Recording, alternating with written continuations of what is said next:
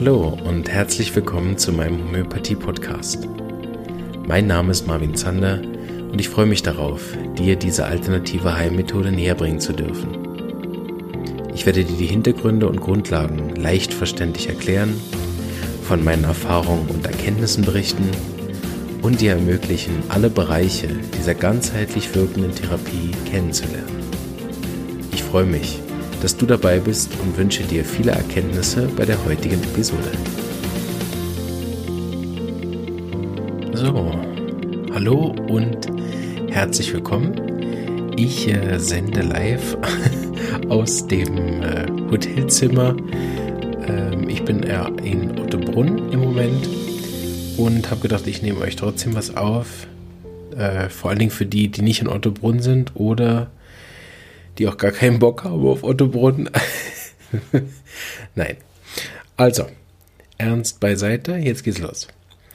Ich wollte heute ein bisschen sprechen mit euch über die Bücher, die wir in der Homöopathie verwenden. Das wird also so eine dreiteilige Sache werden.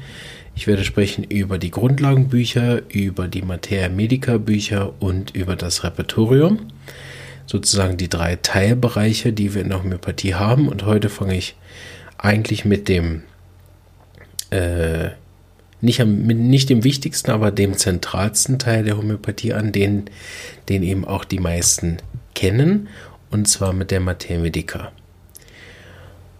Ähm, die Materia Medica ist, ähm, wie man hört, ein, ein Begriff, der nicht dem Deutschen entspringt, sondern das kommt aus der Historie und ist eigentlich früher dafür gewesene Textsammlung. Heute kann man es übersetzen mit Arzneimittellehre, also die, die Lehre von den Arzneimitteln und wird eigentlich nur noch in dem homöopathischen Bereich gebraucht. Ähm, erstmal, was ist eine Materia Medica? Es ist die Sammlung all unserer Arzneimittel. Also wenn ihr Arnika nachlest, dann lest ihr die Symptome in einer Materia Medica nach. Und ähm, wie kommen die Symptome da rein? Das haben wir in einer anderen Stelle auch schon mal besprochen, und zwar über die Arzneimittelprüfung und klinische Symptome. Also das heißt, die Arzneimittelprüfung ist, dass gesunde Menschen die Arzneien so lange einnehmen, bis sie Symptome machen. Das funktioniert nicht so, dass man eine ganze Flasche auf einer Demonstration nimmt, die auf einmal in sich hineinleert und darüber Symptome macht, sondern diese Flasche sich aufteilt über mehrere Tage oder Wochen, je nachdem wie empfindlich man ist, und dann mit der Zeit Vergiftungssymptome von dieser Arznei bekommt. Ich habe das, glaube ich, an anderer Stelle schon mal erzählt, dass ich das sehr beeindruckend einmal erlebt habe, als ich als Gast bei einem Vortrag sein durfte, wo die ähm, äh, Studenten eine Arznei eingenommen haben, die sie nicht wussten, sondern nur der Leiter, äh, der die verteilt hat. Und die haben dann die Symptome zusammengetragen und dann ganz überraschend wurde ich dann gefragt, welche Arznei sie genommen haben. Ich wusste es ja auch nicht. Da habe ich mir natürlich währenddessen auch schon Gedanken gemacht. Und äh, das finde ich bis heute beeindruckend, dass ich dann äh, auf Apis gekommen bin und das ist für mich so ein ganz toller Beweis gewesen oder mindestens mal ein Indiz dafür, dass äh, Leute neben der Arznei, die sie nicht wissen, darüber machen alle dieser zehn Studenten oder wie viele das waren, etwa so acht bis zehn, ist nicht mehr ganz genau, wie viel es waren, machen gewisse Symptome. Die werden alle zusammengetragen und auf eine Leinwand äh, geschrieben und jemand, der dann die Arznei kennt von außen, erkennt es halt und liegt sogar noch richtig. Also, ich meine, die Chance war aus äh, 2000 Mitteln die richtige Arznei zu erkennen. Jetzt kenne ich natürlich nicht alle 2000, so es hätte gut natürlich auch eine Arznei sein können, die ich nicht kenne. Aber Apis kenne ich gut. So, äh, ja, habe ich es da erkannt und äh, das ist natürlich beeindruckend, weil ich ja auch nicht wusste, welche Arznei sie eingenommen haben. Also eine Arzneimittelprüfung und die Arzneien, Symptome, die dann die Probanden machen, ähm, die kommen dann in eine Mathemedica und grundsätzlich versucht man vor allen Dingen natürlich in einer Mathemedica die Symptome zu übernehmen, die viele äh, Probanden miteinander hatten, sodass es dann ein repräsentatives Bild gibt. Die Symptome, die die meisten hatten, die sind dann auch hochwertig im Buch. Das kann man natürlich nur machen, wenn man auch viele Probanden hat. Das zweite ist, dass die Arznei ja dann irgendwann Verwendung findet im Praxisalltag.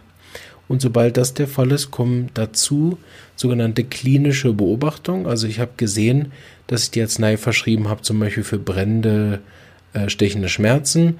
Ich habe aber auch noch gesehen, dass der Patient bei allen erfolgreichen Verschreibungen unruhig war. Dann kommen sogenannte klinische Beobachtungen auch mit hinein. Andersrum gibt es auch Arzneien, die gar nie richtig geprüft worden sind oder die Prüfungen aus irgendwelchen Gründen nicht ähm, auswertbar waren. Da gibt es zum Beispiel Arzneien, die auch nur klinische Beobachtungen haben, die zum Beispiel in Tiefpotenzen verschrieben worden sind, äh, auf die Vergiftungssymptome hin und so den Weg in die Materia Medica gefunden haben. Also wir haben also in der in einer Materia Medica, egal welche Größe, haben wir also ein Sammelsurium aus geprüften Symptomen und aus Symptomen, die klinisch im Alltag des jeweiligen Homöopathen dann äh, sichtbar waren beim Patienten. Die Symptome sind je nachdem gegliedert. Ich sage das jetzt mal, wie das bei uns ist. Wir haben einen, wir haben einen kleinen Einleitungstext in der Materia Medica von Dr. Hughes. Die ist die, die wir verwenden, hauptsächlich in der Praxis. Das ist so das Grundwerk. Das dann gegliedert nach bestimmten ähm, Gesichtspunkten und bei Dr. Hughes ist das so, dass es gegliedert ist nach ähm, so einer kleinen Einleitung, natürlich der Name drüber, die, die Pflanze. Ähm, in diesem allgemeinen Text gibt es dann oft auch den Hinweis, wer hat die geprüft, dass man die Originalprüfung dann auch noch nachlesen kann beim jeweiligen Autor. Dann gibt es eine miasmatische Gewichtung. Das heißt, ist die Arznei eher mehr psorisch, eher mehr psychotisch, ähm, ich weiß, das hatten wir noch nicht im Podcast, aber für die Therapeuten, die zuhören, ähm, ist das eh mehr interessant als für die Leute, die nicht homöopathisch arbeiten.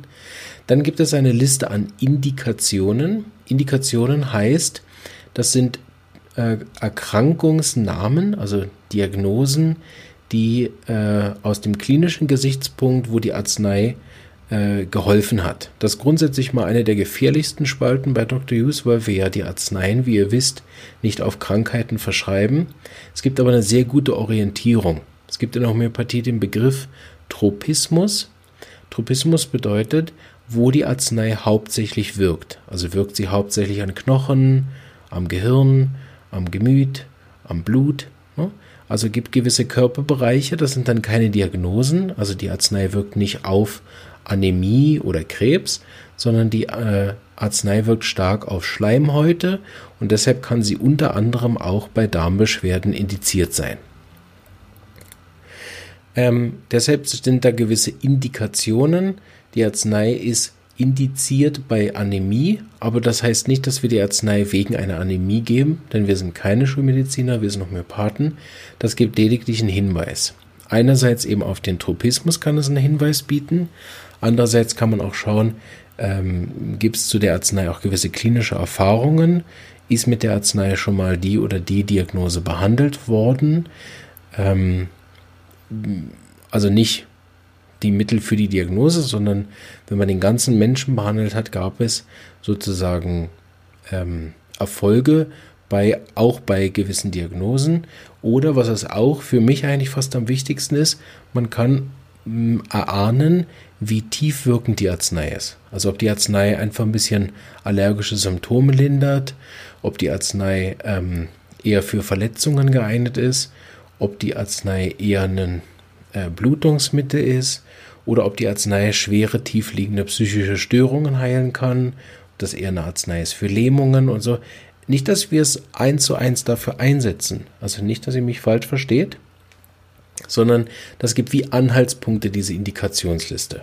Deshalb grundsätzlich ist es für Laien die gefährlichste Liste, für Fortgeschrittene ist es aber eine extrem hilfreiche Liste, um einen Überblick über die Arznei zu kriegen, wo sie gewisse Wirkorte, Tropismen äh, hat. Danach kommt äh, meistens die Charakteristika. Das heißt, wir haben da äh, nein, stimmt nicht. Als erstes kommen die Auslöser. Auslöser haben wir an einer anderen Stelle schon mal besprochen. Das sind ganz wichtige Symptome. Das ist das, worauf wir eigentlich fast hauptsächlich Wert legen bei unserer Art der Anamneseerhebung, aber auch in, nachher in der ähm, Arzneimittelwahl. Wie und warum ist der Patient in diesen Zustand geraten? Ist es Folge von kaltem Wind? Ist es Folge von zu viel Verantwortung? Ist es Folge von die Katze ist gestorben? Ist es Folge von Operationen? Ist es Folge von diversen Operationen? Also da gibt es eine große Liste. Ich habe schon mal gesagt, in der kleinsten, im kleinsten Buch, was ich gefunden habe, wo die Auslöser aufgelistet sind, sind es über 250. Bedeutet, es gibt äh, im, im kleinsten Nachschlagewerk ein, eine riesige Anzahl an möglichen Auslösern, wie der Patient in den Zustand gekommen sein kann. Und das sind vor allen Dingen natürlich klinische Erfahrungen, das kann man ja in der Arzneimittelprüfung nicht herausfinden. So die Auslöser meistens klinische Erfahrungen, in dem Fall von Dr. Hughes, dass er gesehen hat, dass die Arznei häufig ausgelöst wird durch bestimmte Auslöser. Dann kommen die Charakteristika. Man kann denen auch Leitsymptomen sagen. Es gibt so gewisse Symptome, die sind sehr, sehr typisch für die ähm, Arznei. Ihr habt vielleicht die Arnika-Folge gehört. Bei Arnika wäre eins der Leitsymptome diese große Angst vor Berührung, will nicht berührt werden. Bedeutet, es gibt so eine kleine Anzahl von etwa, ja, ich würde sagen, 5 bis 20, je nachdem, wie groß die Arznei ist und wie tief sie wirkt, gibt es da so eine Anzahl von Leitsymptomen, da kriegt man wie so einen ersten Eindruck. So, das heißt, auf den ersten zwei Seiten hat man eine Einleitung gehabt, einen Fließtext dann kommt diese miasmatische Zuordnung, das sagt halt den Fortgeschrittenen schon relativ viel, vor allen Dingen in Verbindung dann mit dem Tropismus respektive dieser Indikationsliste. Dann kommt der Auslöser, eins der wichtigsten Punkte, die wir dann abdecken müssen, und dann kommen die Leitsymptome. Bedeutet, auf den ersten zwei Seiten, wenn man das liest, hat man eine sehr gute Zusammenfassung von dem, was jetzt anschließend noch folgen wird. Und ähm, deshalb arbeite ich auch sehr gerne mit, mit der äh, Materia Medica von Dr. Hughes, weil wir da so einen schönen Einstieg haben in die Arznei und relativ viele sehr wichtige Symptome gerade auf den ersten Seiten steht. Ich werde nachher noch einen kleinen Ausflug machen zu anderen Materia Medicas, die das auch sehr gut machen. Dr. Hughes ist wie so eine Art, ähm, ja, da komme ich später noch drauf. Also, wir gehen erstmal noch weiter. Danach kommt meistens das Aussehen, ein ganz wichtiger Punkt, das habe ich im Podcast auch schon öfter erwähnt. Die Art, wie wir arbeiten, wie Dr. Hughes uns das beigebracht hat, ist sehr, sehr basiert auf dem, wie der Patient aussieht, wie er gekleidet ist, ähm, wie, wie die Hautbeschaffenheit ist, wie er sich verhält, wie er antwortet, ähm, macht er Gesten dabei, sitzt er ganz still, vermeidet er den Augenkontakt, sucht er den Augenkontakt. Also ganz viele individuelle Symptome werden beim Patienten gesammelt, lange bevor die erste Frage gestellt wird. Und das hat mehrere Vorteile. Einer davon ist sicher der, dass der Patient da nicht unsicher sein kann, weil wir ihn nicht fragen. So können wir die Symptome ähm, schon im Vornherein oder gewisse Tendenzen von Symptomen erkennen, bevor der Patient ähm, dann gewisse Antworten richtig geben muss, damit wir auf die richtige Arznei kommen. So ist der Beobachtungsteil wie eine objektivere Möglichkeit, die Arznei zu erkennen. Und da hat Dr. Hughes praktisch zu jeder Arznei auch seine klinischen Erfahrungen mit reingeschrieben, wie die Arznei typischerweise aussieht. Es ist grundsätzlich bei jedem äh, bei jeden klinischen Erfahrungen wichtig, sich nicht zu fixieren. Das heißt, dass man der Meinung ist, der, der Patient sieht jetzt immer so aus. Ähm, aber das gibt eben Anhaltspunkte. Und danach kommt der, der eigentlich der zweitwichtigste Bereich, nämlich das Gemüt. Und das macht bei den meisten Arzneien eben auch den größten Anteil aus. Das ist ja grundsätzlich auch leicht nachzuvollziehen. Bei der Gemütsteil ja der Teil ist, wo wir den Menschen in seinem äh, Charakter, Verhalten kennenlernen. Und der Teil ist natürlich für uns Homöopathen ähm, einer der wichtigsten Anhaltspunkte. Ihr erinnert vielleicht, ich habe das in anderen Folgen auch schon mal gesagt, um eine Arznei auszuwählen, sollte die Arznei auf drei Beinchen stehen. Das ist einerseits, was hat der Patient, warum hat er das und wer ist der Patient. Und dieses Wer ist der Patient sehen wir im Auslöser einen Teil, wir sehen das im, im, im Aussehen einen Teil, wir sehen das im miasmatischen einen Teil, aber natürlich die großen detaillierten Informationen stehen dann im Gemüt.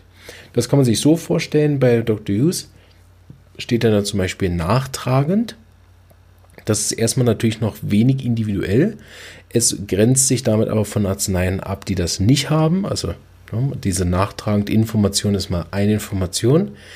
Um Dr. Hughes individualisiert aber dann diese Art des Nachtragendsein noch zusätzlich, indem er für das Mittel typisch erklärt, wie jemand nachtragend ist. Also es macht ja einen Unterschied, ob der rachsüchtig ist, impulsiv, oder ob der äh, nachtragend ist und einen Plan macht, ob der Plan beinhaltet, den anderen Mobbing zu machen, hintenrum zu erzählen, oder ob der Plan beinhaltet, ihn direkt zu konfrontieren, oder ob er einfach nachtragend ist mit Jammern, Klagen, sich darüber beschwert, aber den anderen nie angreift, oder nachtragend ist er mit sich selber. Ne? Also da kann man extrem viel individualisieren.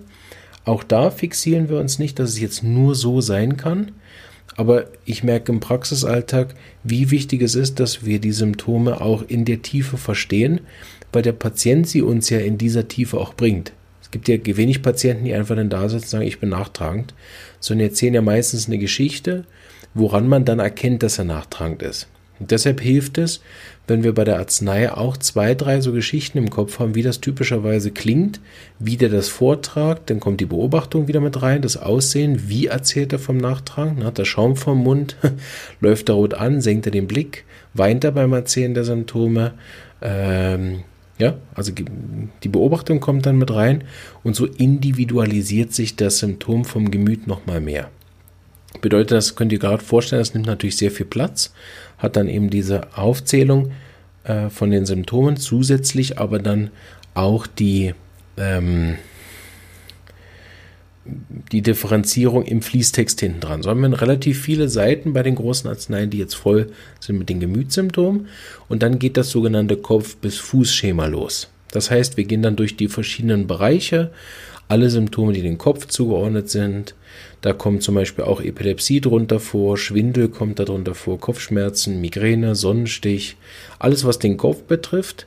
Und dann wird der Gesicht einzeln auseinandergenommen. Also es gibt dann Gesichtssymptomen, Augensymptomen, Ohrensymptomen, Nasensymptomen, äh, Mundsymptomen, Zähnesymptomen. Das wird alles einzeln dann zugeordnet, sodass man eine gute Struktur hat und wenn man was sucht, kann man dann schauen, oh, wie waren nochmal die Mundsymptome von dem und der Arznei, wie waren nochmal die Hautsymptome von der und der Arznei. Das geht also weiter durch, dann geht es einfach den Körper runter. Wir haben dann Hals, innerer und äußerer Hals, dann kommt Magen, Bauch, die verschiedenen Organe, je nachdem, Magen-Darm-Beschwerden, Harnwege, die Verdauung, dann kommen die geschlechtsspezifischen Symptome, also was alles zur weiblichen Thematik gehört mit Menstruation, Schwangerschaft, Menopause. Beim männlichen ist es dann auch die Unterteilung in verschiedene Bereiche vom äh, männlichen Geschlecht. Dann äh, kommt der Bewegungsapparat, dann die Haut, Schlaf. Manchmal gibt es auch noch separate Rubrik zu Fieber oder Schweiß oder zu Verletzungen, so gewisse Spezialgebiete. Und ganz am Schluss kommt dann noch eine neue Rubrik, die ihr auch schon kennt, die den Podcast schon länger hören, die sogenannten Modalitäten. Das heißt, was verschlechtert den Zustand? Meine Kopfschmerzen sind schlechter durch Wärme, Kälte und so weiter. Das gibt dann hinterher, hinten dran, nochmal eine Liste von diesen ganzen Modalitäten, die aufgelistet sind.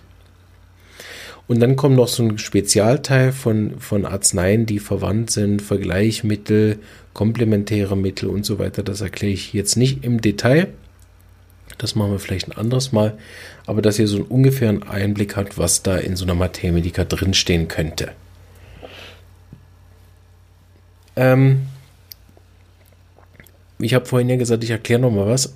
Dr. Hughes Materia Medica macht eigentlich so einen Mittelbereich. Also es gibt Materia Medica, die sind nur in diesem stichpunktartigen, wo wirklich die Symptome mehr oder weniger undifferenziert einfach hintereinander in so einer Liste stehen. Das liest sich sehr schwer ähm, und macht das dann auch wenig praktisch. Deshalb heißt Dr. Hughes auch praktische Materia Medica. Gibt zum Beispiel die von Hahnemann, Die ist ähm, sehr, sehr listenreich, da gibt es wenig Fließtext. Ähm, oder vom, vom Konstantin Hering ist auch sehr eine Medica, die sehr viel Listen beinhaltet. Dann gibt es aber auch Medica wie vom Kent oder vom Farrington, die auch sehr viel, die dann hauptsächlich Fließtext haben, die diese äh, Systematik nicht beinhalten. Also es gibt so wie zwei Extreme, nur Fließtext oder nur Listen. Und Doctus hat eigentlich so einen guten Mittelweg gefunden. Und bisher ist es, ein, ist es eine von den Medica, mit denen ich am liebsten arbeite, weil ich fast alle grundlegenden Informationen über die Arzneien, die Dr. Just darin geschrieben hat, auch dort dann finde. Es gibt noch einen großen Bereich von, von wie groß ein Arzneimittel dargestellt wird. Es gibt zum Beispiel Bücher, die sich fast nur auf diese Leitsymptome fokussieren. Das erinnert ihr vielleicht Vorhin habe ich gesagt, es gibt so gewisse wichtige Symptome, die das Mittel schnell klar machen. Und es gibt gewisse Bücher, die die Arzneien viel, viel kleiner darstellen, nicht so ausführlich. Und dann sich nur auf diesen Bereich ähm, fokussieren. Das sind auch alle Bücher, die Laien dann betreffen. Also wenn die Laien ein Buch in die Hand kriegen, dann stehen da ja meistens deutlich weniger Symptome drin. Da ist dann Sulfur nicht über zwölf Seiten in einem Buch, sondern eben nur die wichtigsten drei, vier, fünf Leitsymptome, meistens auch noch die krankheitsspezifisch. Und das ist grundsätzlich natürlich sehr geeignet. Ich meine, was, was soll ich auch dem Laien dann äh, die spezifischen Krebssymptome von Phosphor noch aufschreiben lassen? Bringt die mir überhaupt nichts. Wenn er äh, den Husten vom Sohn behandeln will, dann braucht er auch die Symptome, die dazu gehören. Gibt einfach, je kleiner eine Materia Medica wird, desto mehr Probleme gibt es.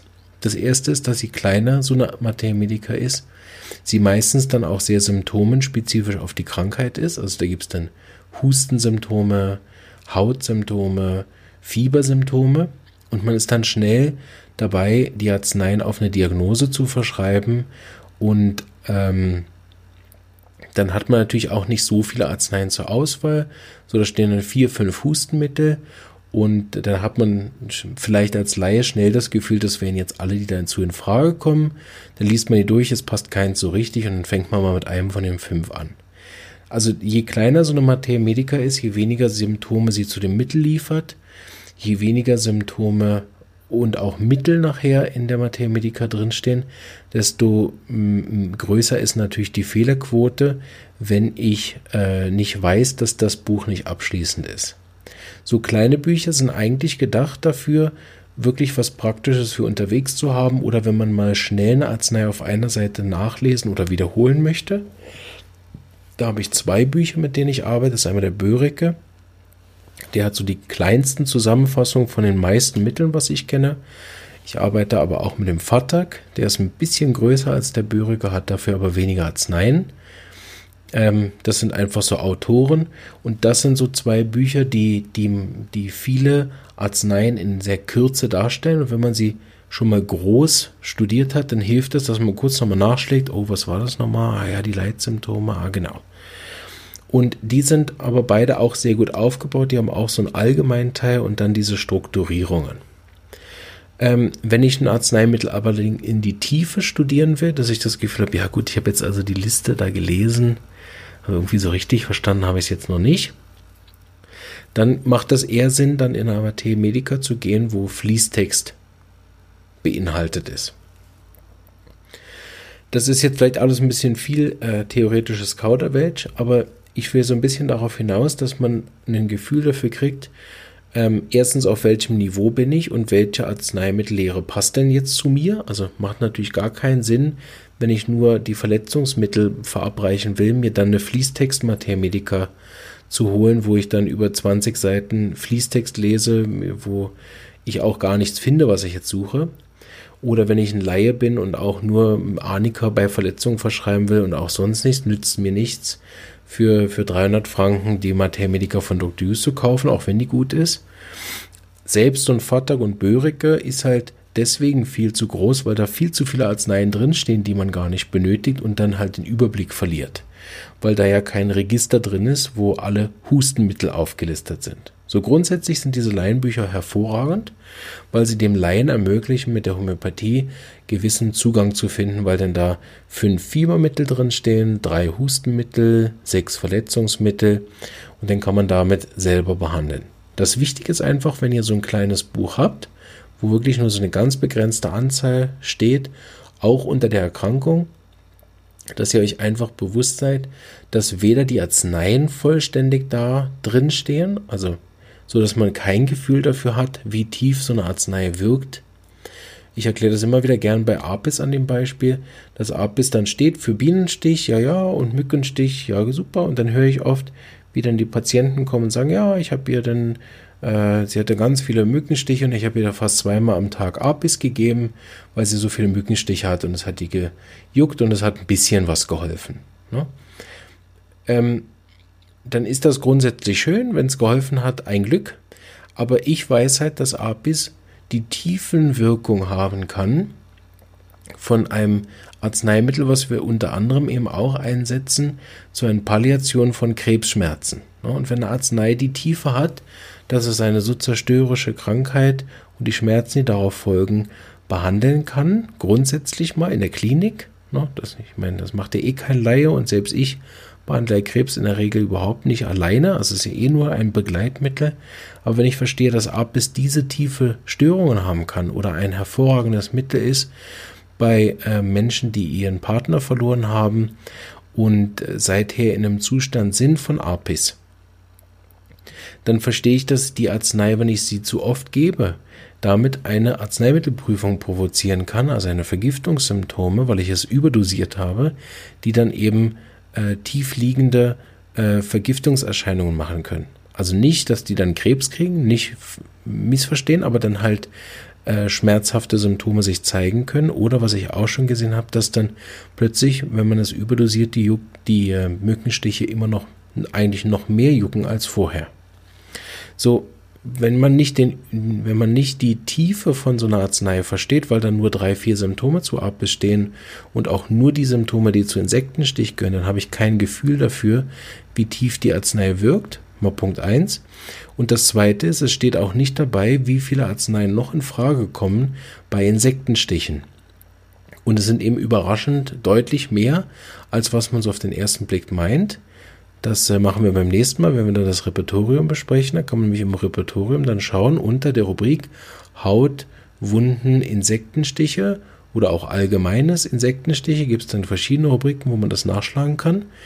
Und da kann man dann lesen, welche Arznei indiziert sein können bei einem Insektenstich mit den dazugehörigen Symptomen, oder?